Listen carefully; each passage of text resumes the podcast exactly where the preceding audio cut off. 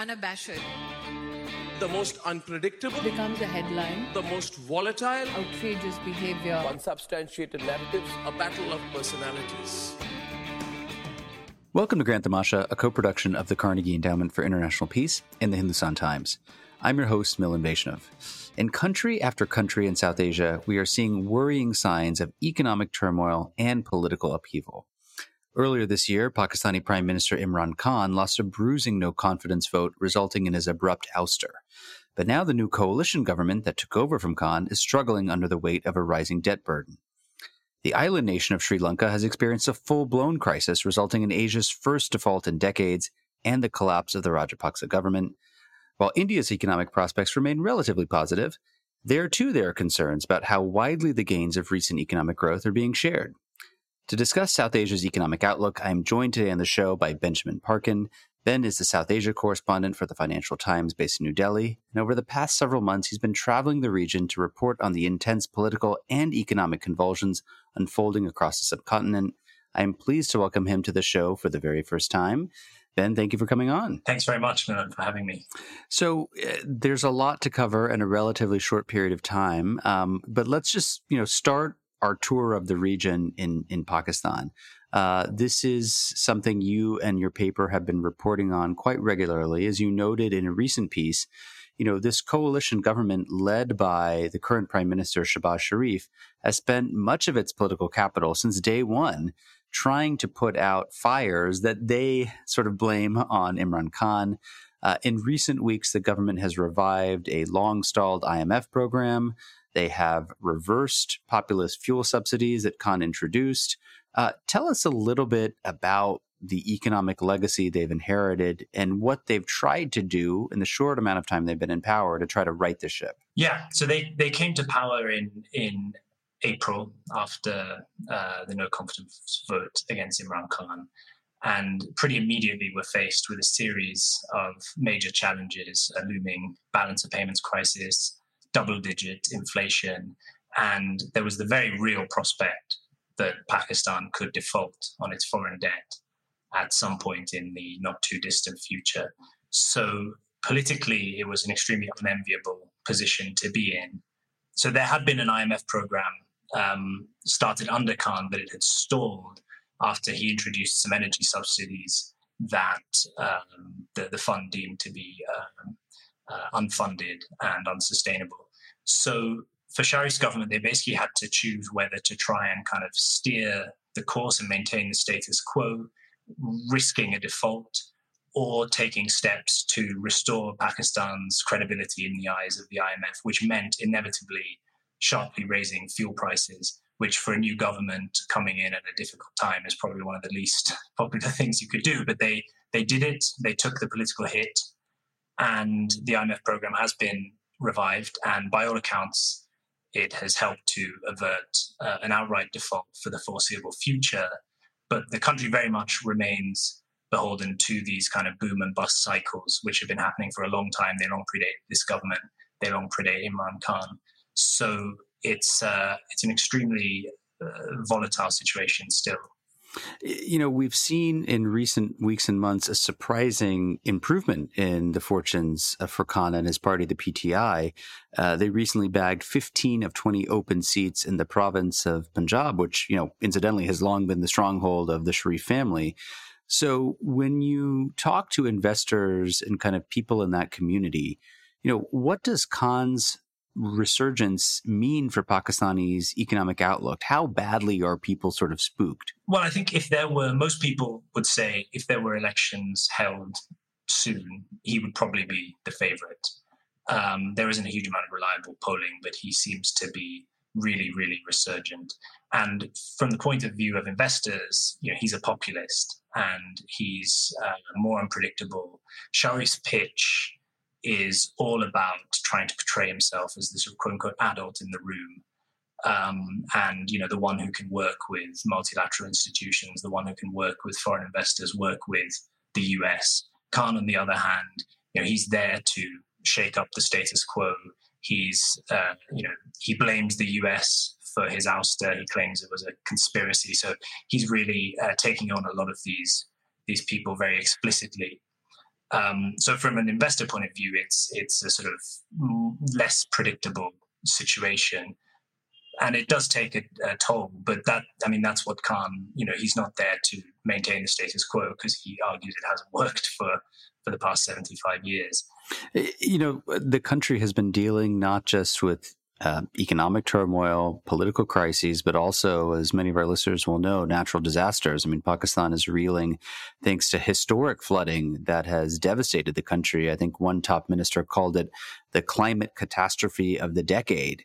Um, and likened it to biblical floods uh, arriving in Pakistan. How, you know, how are the floods impacting Pakistan's already fragile economy? Yeah, they've come at a terrible time, and they are pretty biblical. You know, a third of the country at one point was said to be underwater. Millions and millions of people, a significant chunk of the population, have been affected, displaced. Um, and Antonio Guterres, the UN Secretary General, who was there last week, has estimated that the damage may be as much as $30 billion worth. So clearly, this is going to require a whole load of assistance and aid in, from the international community on top of what was already uh, required to sort of steady the ship. Um, so I think there will be very long term consequences that we're yet to fully understand. And it's an ongoing situation as we speak. The floods continue. There are still towns at risk. There are still power plants at risk. Uh, so it's it's really come at a, an extraordinarily bad time. Uh, you know, let me kind of turn your attention further south to Sri Lanka. A few months in the podcast, we talked with a guest about the economic crisis in Sri Lanka that had helped to topple the Rajapaksa government. We'll link to that in the show notes.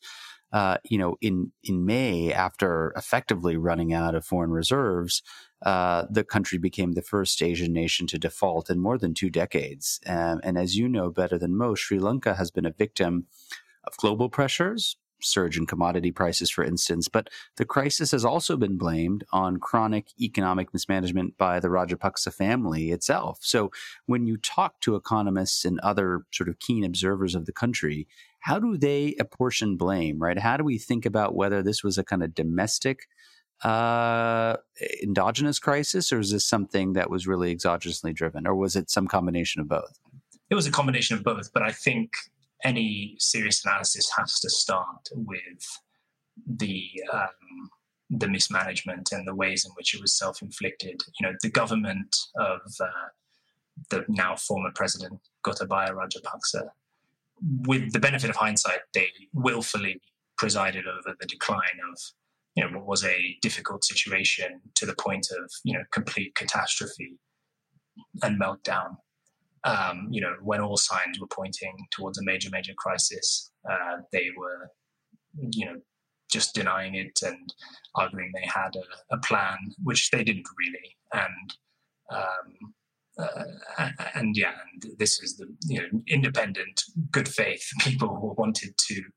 Uh, you know, were making suggestions that they weren't listening to. So the Rajapaksa dynasty were in power at the end of the civil war in 2009. Um, Gotabaya's brother Mahinda, who was the president, and embarked on this big infrastructure uh, spending splurge, um, borrowing a lot from private bondholders, from bilateral creditors like China. And uh, a lot of this infrastructure was useful. And if you go to Sri Lanka, you can see they have lots of good infrastructure, but a lot of it was politically motivated uh, and and and wasted. And you know, this there was already talk of debt trouble years ago. Um, when Gotabaya came to power in 2019, he immediately cut taxes against the advice of a lot of people, eroded government revenues considerably. And then, of course, COVID came, uh, tourism dried up, remittances dried up. Uh, then the commodity prices surged after Russia's invasion of Ukraine. So uh, its its foreign reserves are really strained. But all the while, um, the people have been warning about this situation for a long time. And you know, I met with Basil Rajapaksa, another one of the brothers, in January when there was a clearly difficult situation, but it wasn't yet a crisis. He was the finance minister at the time. And he, you know, argued the government had a clear plan to get out of this, which involved, you know, tourism picking up, which involved boosting exports. Within a matter of weeks, it was clear there was no chance of that. And the, the government eventually had to reverse course So I think it's really a story of hubris uh, and mismanagement, but that's not to discount the the international pressures. It's just that they this was clearly uh, a, a, a, very difficult situation was tipped into a full blown meltdown because of the way they, they responded. I want to ask you about the current government's plans. The current government is headed by President Ranil Wickremesinghe, who you know is sort of the ultimate survivor in in Sri Lankan politics. Um, it, this government has said it will raise taxes. It also wants to strengthen social safety schemes, but it's also sought assistance from the IMF you know, what do we know about what this government is willing to do to get the economy on track? You know, you mentioned that in the Pakistan case, the Sharif government has taken a political hit for reversing costly fuel subsidies. Are there signs that uh, this government is willing to do the same in Sri Lanka? Yeah, so so they have to an extent already. I mean, so in uh, just a, a, matter of days ago, um, uh, Wickremesinghe reached a preliminary agreement with the IMF for a, a loan of um, $2.9 billion, which involved uh, him taking certain steps, such as raising taxes and reversing some of the tax cuts that Rajapaksa had introduced. So, um, and I don't think he was ever popular to begin with. I, you know, my my experience of being there and speaking to people is that he was pretty uh, viewed pretty negatively across the political spectrum. But in a sense, he was seen as someone with no real uh, no political future to speak of, and therefore, you know, the kind of right person for the job to just manage uh, this this difficult and painful situation. Um, but a fair amount needs to happen before Sri Lanka gets the international aid from the IMF and, and from others. They most of all there needs to be a debt restructuring, which is expected to be a complicated process. It will involve China, uh, which is Sri Lanka's biggest bilateral creditor, Japan, um, India, sitting down and agreeing some kind of debt relief package along with uh, private market uh, bondholders. And China, in particular, has historically um, been reluctant to negotiate it or renegotiate its debts with uh, countries it lends to. So a lot of people are watching this situation. Just recently in Zambia, interestingly, in July, China um, agreed as part of a committee of creditors a debt relief package. So there is now a roadmap for Sri Lanka, but I think we're looking at a, a very long, drawn out uh, recovery process. You know, we don't read about Bangladesh as much in comparison to either Sri Lanka and Pakistan, certainly not compared to India, but there are warning signs there as well that you've written about. You know, it wasn't that long ago, if we kind of rewind the clock, that we were reading these paeans to Bangladesh's relative economic success, you know, uh, how, how many of its low income peers, including India, could learn from it. Obviously, it is known for its robust export sector driven by its successful garment industry. But uh, as you've noted in a recent piece, all is not well in Dhaka either. The government is looking to the IMF for perhaps four and a half billion dollars several billion more from other lenders like the World Bank and the ADB. Uh, why the about turn, right? Why have we seen this country, which is seen to be, you know, an exemplar in some sense, um, all of a sudden um, seeking help uh, in, a, in, a, in, a, in a sort of desperate fashion? Well, firstly, I do think it has to be acknowledged that Bangladesh is in a considerably better position than the countries we've discussed so far, notwithstanding its challenges. But there are certain common denominators across South Asia, right? So, uh, first and foremost, all of these countries um, are dependent on energy imports and so have been really hard hit by the surge in energy prices over the past uh, six months, six, nine months.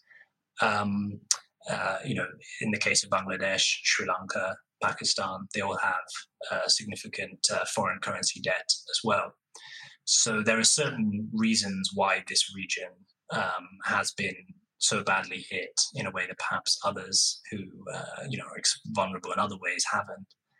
Um, so in the case of Bangladesh, uh, you know what we see is that, for example, they're facing considerable energy shortages. So now there are blackouts um, across uh, across the country um, on a daily basis. You know, when I was there in Dhaka, I visited a factory, a garments factory, was supposed to be a sort of model of the Bangladeshi economy, and it was sat there in the dark because they were going through one of their daily blackouts.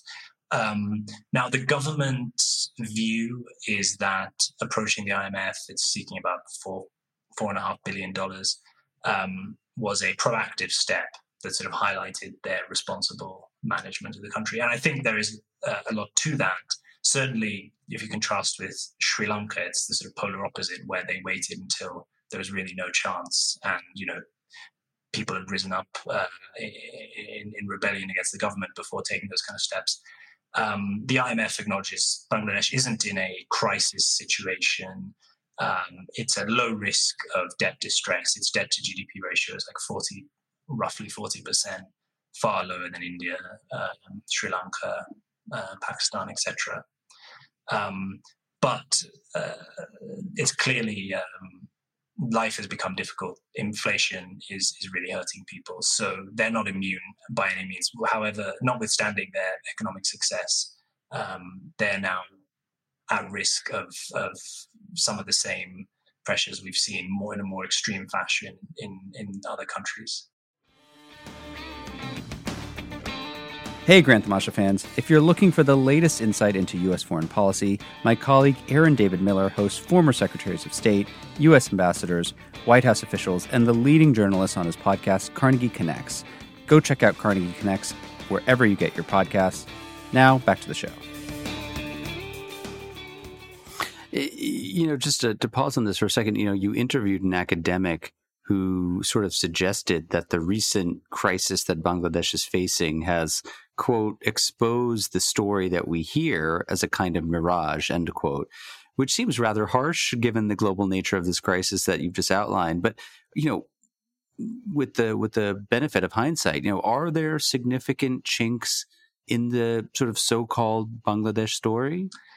Um, yeah, so I think this this this guy's point, uh, Rashed um, uh, Al Mahmoud Titumir from Dhaka University, his point was that Bangladesh had this, you know, 50 years ago, it had this sort of basket case narrative, right? That was the Bangladesh was associated with that. I think it was Henry Kissinger, perhaps, who said that. And now it has this success story narrative, and both are far too simplistic. So there have been real gains in terms of poverty reduction, in terms of improvements in living standards. In some, by some metrics, it's out, outpaced India, for example not to mention some of the other countries, uh, some of its other neighbors. Um, but what COVID has done, what uh, the um, commodity surge has done, and what this recent uh, these recent energy shortages have done is exposed um, some of the sort of uncomfortable data that wasn't getting as much attention. So the fact that poverty reduction was slowing, the fact that inequality was growing, the fact that its debt has actually risen massively uh, over the past decade, despite remaining uh, at, a, at, a, relative level lower than its peers.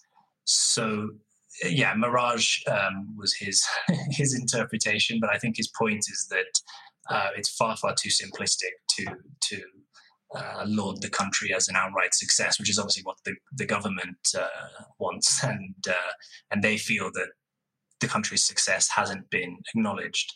Um, but now there is a real risk, not just in Bangladesh but globally, of you know a lot of these gains uh, being undone, and you know the kind of people we think about who have benefited from Bangladesh's growth remain in a very precarious, vulnerable position, whether they're first or second generation garment workers and so on. And uh, you know, for them, higher in, in, in higher fuel prices, higher food prices, that can be the difference between you know putting your children through school and not. You know, I was struck by your reporting that uh, Bangladesh's finance minister had sort of publicly warned that developing countries must think twice about taking more loans through China's Belt and Road Initiative. Uh, I'm sure that officials in Washington, New Delhi enjoyed hearing that. Uh, but they're very worried at the same time that this particular crisis might allow Beijing to flex its regional leverage, not just in Bangladesh, but throughout South Asia you know, Ben, do we have any signs that the Chinese are preparing to or have already swept in to try to uh, sort of present themselves as the sort of saviors or the, the, the, the magical solution to these ongoing economic problems? Well, let's take um, Sri Lanka, for example. So President Gotabaya Rajapaksa asked um, the Chinese foreign minister in January to help restructure its debts and China basically didn't do so. And in, in, essence, it's been, until this point, not very helpful to Sri Lanka. I mean, they would disagree with that. But India, by contrast, has been a sort of vital provider of aid uh, that has really helped to prop up the economy um, over the past six months or so. So it's provided around 4 billion worth of uh, credit lines for food, uh, for fuel and other things. So in the case of Sri Lanka, India does really seem to have the upper hand um, geopolitically uh, out of this crisis. And you know, in Bangladesh, for example, Sheikh Hasina visited India um, uh, a few days ago, and you know wanted to seek sort of fuel and food assistance. The Chinese foreign minister also visited Dhaka, um, but you know there was relatively little in the way of sort of concrete outcomes. So I think uh, the narrative uh, in Delhi and you know another place in the US and so on that you know this is a sort of debt trap policy uh, laid by China. You know, it's highly politicized and it's not taken very seriously if you speak to people in, say, Bangladesh or Sri Lanka. And in fact, they're a lot more cautious, I think, than uh, people looking at it from Delhi might think. So, um, you know, but nonetheless, the uh, the sort of reputational down, or the bad publicity, as it were, of what's happened in Sri Lanka and the way in which it's been associated, rightly or wrongly, with Chinese loans. And to be clear, it's a lot more complicated than that. I mean, private creditors are a much larger source of uh, uh, lending to Sri Lanka than, than the Chinese were. But that has had an impact. And so, yes, the, the, the finance minister in Bangladesh told me that uh, you know he would sort of quote unquote think twice about taking more loans for BRI projects, and uh, you know said that it was sort of China's quote responsibility to to you know think harder about how it used its funds in the future. Now, I should add that they uh, subsequently complained about that piece and how I characterized his comments and argued that I'd mischaracterized them. Um, but you can see for yourself in our piece, I mean, what he said. So you, you, can, uh, and then their, their, and their, their letter rejoinder is, is published at the bottom, so you can also read that if you want. but uh, you can sort of draw draw your own yeah. conclusions from that. Uh, you, you, know, I, I, I don't want to give it short shrift, but um, but we would need an entire episode to talk about Afghanistan. So, in the interest of time, let me just ask you about the Taliban's record of economic stewardship. I think uh, most people will know that since the Taliban returned to power in August of last year, Afghanistan has suffered a, a dramatic economic uh, collapse. We know, for instance, the economy contracted at least 20% last year. We know that international aid has dried up. We know that its foreign currency reserves were, were frozen but the Taliban, of course, have not stood still amidst this chaos. Um, you've done some very interesting re- uh, reporting lately on what they've been up to. You know, w- what are the steps that they have affirmatively taken to try and reboot the economy, and how well do you think they've panned out? Yeah. So the first thing to acknowledge is that the Taliban, um, or rather, the first thing to acknowledge is that Afghanistan is facing challenges on another order of magnitude from the other countries we've discussed. I mean, it was the poorest country in Asia even before the Taliban took over, and it was getting poorer under the uh, previous NATO-backed government. Um, and you know, after and there was no real you know economy to speak of in a sense. It was the government's revenues depended on foreign aid, uh, you know, military spending, and so on. So the whole thing collapsed pretty quickly after the foreign forces left. Um, the foreign aid was cut off, sanctions were imposed, and sort of froze the financial system. So the Taliban's approach has been twofold in a sense its economic approach to try and rebuild the economy. One has been to improve relations with the international community, which I guess is a first step towards normalizing and, and recouping some of those uh, funds that they've lost. Now, you know, for example, India, interestingly, has uh, has taken some meaningful steps towards engaging with the Taliban. They recently sort of restarted activity in um, their embassy in Kabul. Don't they, they say they reopened it, but uh, they've sent staff there and are performing some functions. Um, but ultimately, no government has recognized uh, the Taliban until this point, and um, so you know things like the Taliban's ban on uh, education for teenage girls makes it pretty difficult for that to happen. So that's not really getting very far very fast. Uh, the second thing they're doing is basically sort of going back to basics and trying to um, just figure out what does Afghanistan have that other people want and how can we sell it. And basically, it's you know mineral wealth. Well, so Afghanistan is a, is a very mineral rich country. Um, you know, it's sitting on big reserves of gold, of lithium, of coal, of uh, rare minerals, um, rare earth minerals. Um, it's also a producer of fruits and nuts, and of course opium, but that's a different uh, different story. Um, so the Taliban's approach has been essentially, you know, the war is over.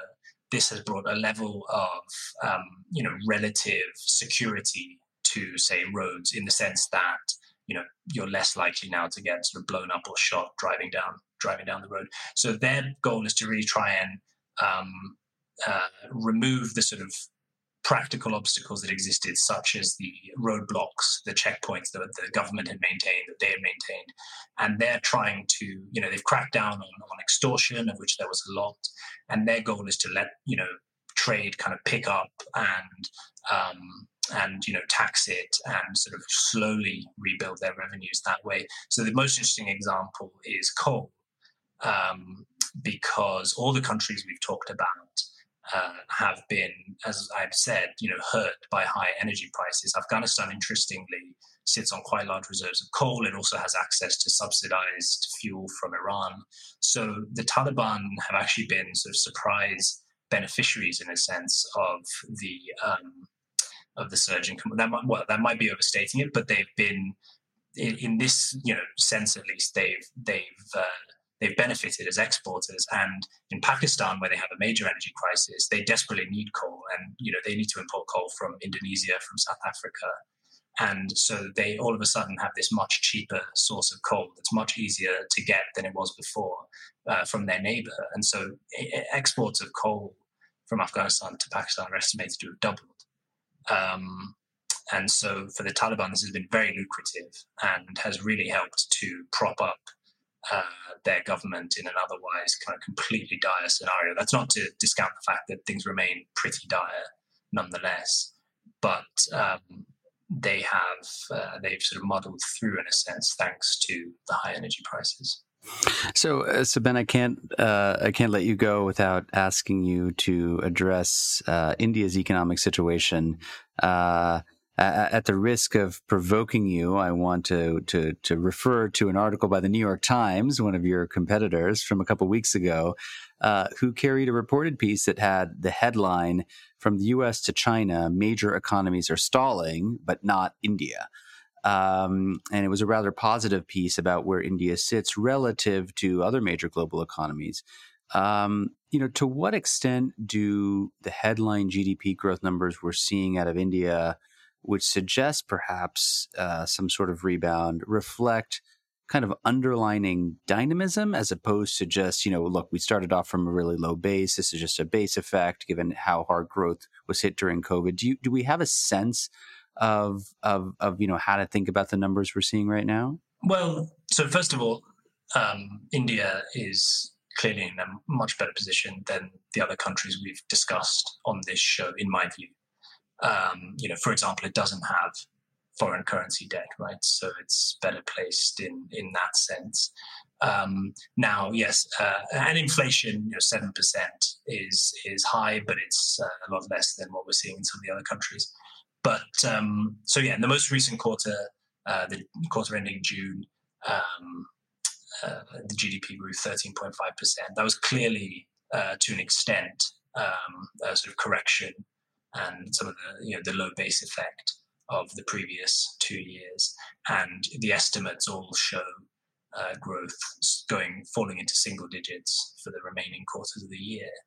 But nonetheless, um, there are real uh, drivers uh, of the economy, and you know the economy being relatively large, um, uh, you know having uh, a big domestic market is better insulated from some of these shocks than the other countries we've talked about um, and things like you know foreign um, inflows into Indian equities have risen to the highest in a couple of years. Uh, so there does seem to be some momentum around the economy and around uh, the formal sector in particular. You know, when you talk to people in India, Ben, you get sort of wildly differing perspectives on the economic outlook. I'm sure you've experienced this. I experienced it when I was there in May. You know, on the one hand, you have a lot of people who are worried about democratic backsliding, uh, you know, investor uncertainty, how that might be uh, significantly harming its economic prospects. But on the other hand, you know, if you talk to people in the private sector, for instance, they're painting a rather rosy picture about the economic outlook. You know, they say, look, the, the worst of the twin balance sheet uh, woes are over. Uh, corporates are lining up to ramp up investment, to hire, to expand. Um, you know, how do you adjudicate between these very, very different uh, kind of uh, projections? Well, it's funny, just as a reporter, I mean, I find, you know, if I go and interview someone on the street about just a group of people about the economic situation, I quite often come away with very negative takes on what's happening. A lot of people complaining. And then if you go and interview, say, some business leaders, you get a very bullish perspective. And um, both obviously reflect to an extent the biases of those respective groups. I think people probably enjoy venting a little bit to journalists, and the business leaders obviously want to drum up some momentum and enthusiasm around their their industries. Um, but I think you know there's there's there remains uh, a, a, very fundamental divide between the formal and informal economy. So um, and I think it's it's quite consistent, and we've seen over the past year, particularly, that the formal economy can be going gangbusters while the informal economy sort of languishes. But obviously, um, the informal, sorry, the, the formal economy in India has grown considerably, thanks in part to government reforms like the GST tax system, like uh, to an extent, I suppose, what you know the, the, the trends that, that were uh, accelerated by demonetization. Um, uh, you know things like government government policies like the corporate tax cuts in 2019, like the various manufacturing incentives. Those are, are, are helping um, the formal sector and and uh, established companies who are in a pretty sweet spot in many respects. Some of the trends right around like diversification away from China, those are long-term real trends from which India can uh, can benefit and is benefiting in some ways. Um, but that's all perfectly consistent with the fact that for many Indians, if not the majority of Indians, you know, uh, wages uh, have fallen, um, fell during COVID, and have not recovered necessarily. That you know, unemployment uh, remains at um, a, a, stubbornly high level. In fact, uh, the unemployment figures for August were the highest in at least a year from the the CMIE think tank. Um, and I don't know that any government has um, solved the challenge of job creation, which is something you, you, I'm sure, know a lot more about than I do. You know, the history of that and how that's uh, been a, a, perennial issue. So, you know, things like um, you know, the women women's participation in the workforce just remains sort of shockingly low. Um, so, you know, there, for some economists, even if India is growing at seven percent a year, uh, you know, it's not clear that that's enough to sort of create enough jobs for the young population. So it's sort of a paradox. And yeah, you can get two people, you know, depending on from which way you look at it, you can come away with a radically different interpretation of the overall health of the, the economy and India's prospects. My guest on the show this week is Benjamin Parkin. Ben is the South Asia correspondent for the Financial Times based in New Delhi. He previously reported for the paper from Mumbai. He's also worked with Bloomberg and the Wall Street Journal. Ben, thank you for giving us such a detailed tour of an incredibly important but also very complex region and look forward to having you back on the show. Well, thank you very much, uh, for having me. I, I really enjoyed it. Grand Tamasha is a co-production of the Carnegie Endowment for International Peace and the Hindustan Times. You can find us on Apple Podcasts, Google Podcasts, Spotify, or wherever you download your podcasts. Be sure to subscribe and leave a review to help others find the show. Tim Martin is our audio engineer, and Cliff Jayapranada is our executive producer. Production assistance comes from Nithya Lab. Thanks for listening, and see you next week. This was a Hindustan Times production brought to you by HT Smartcast. HT Smartcast.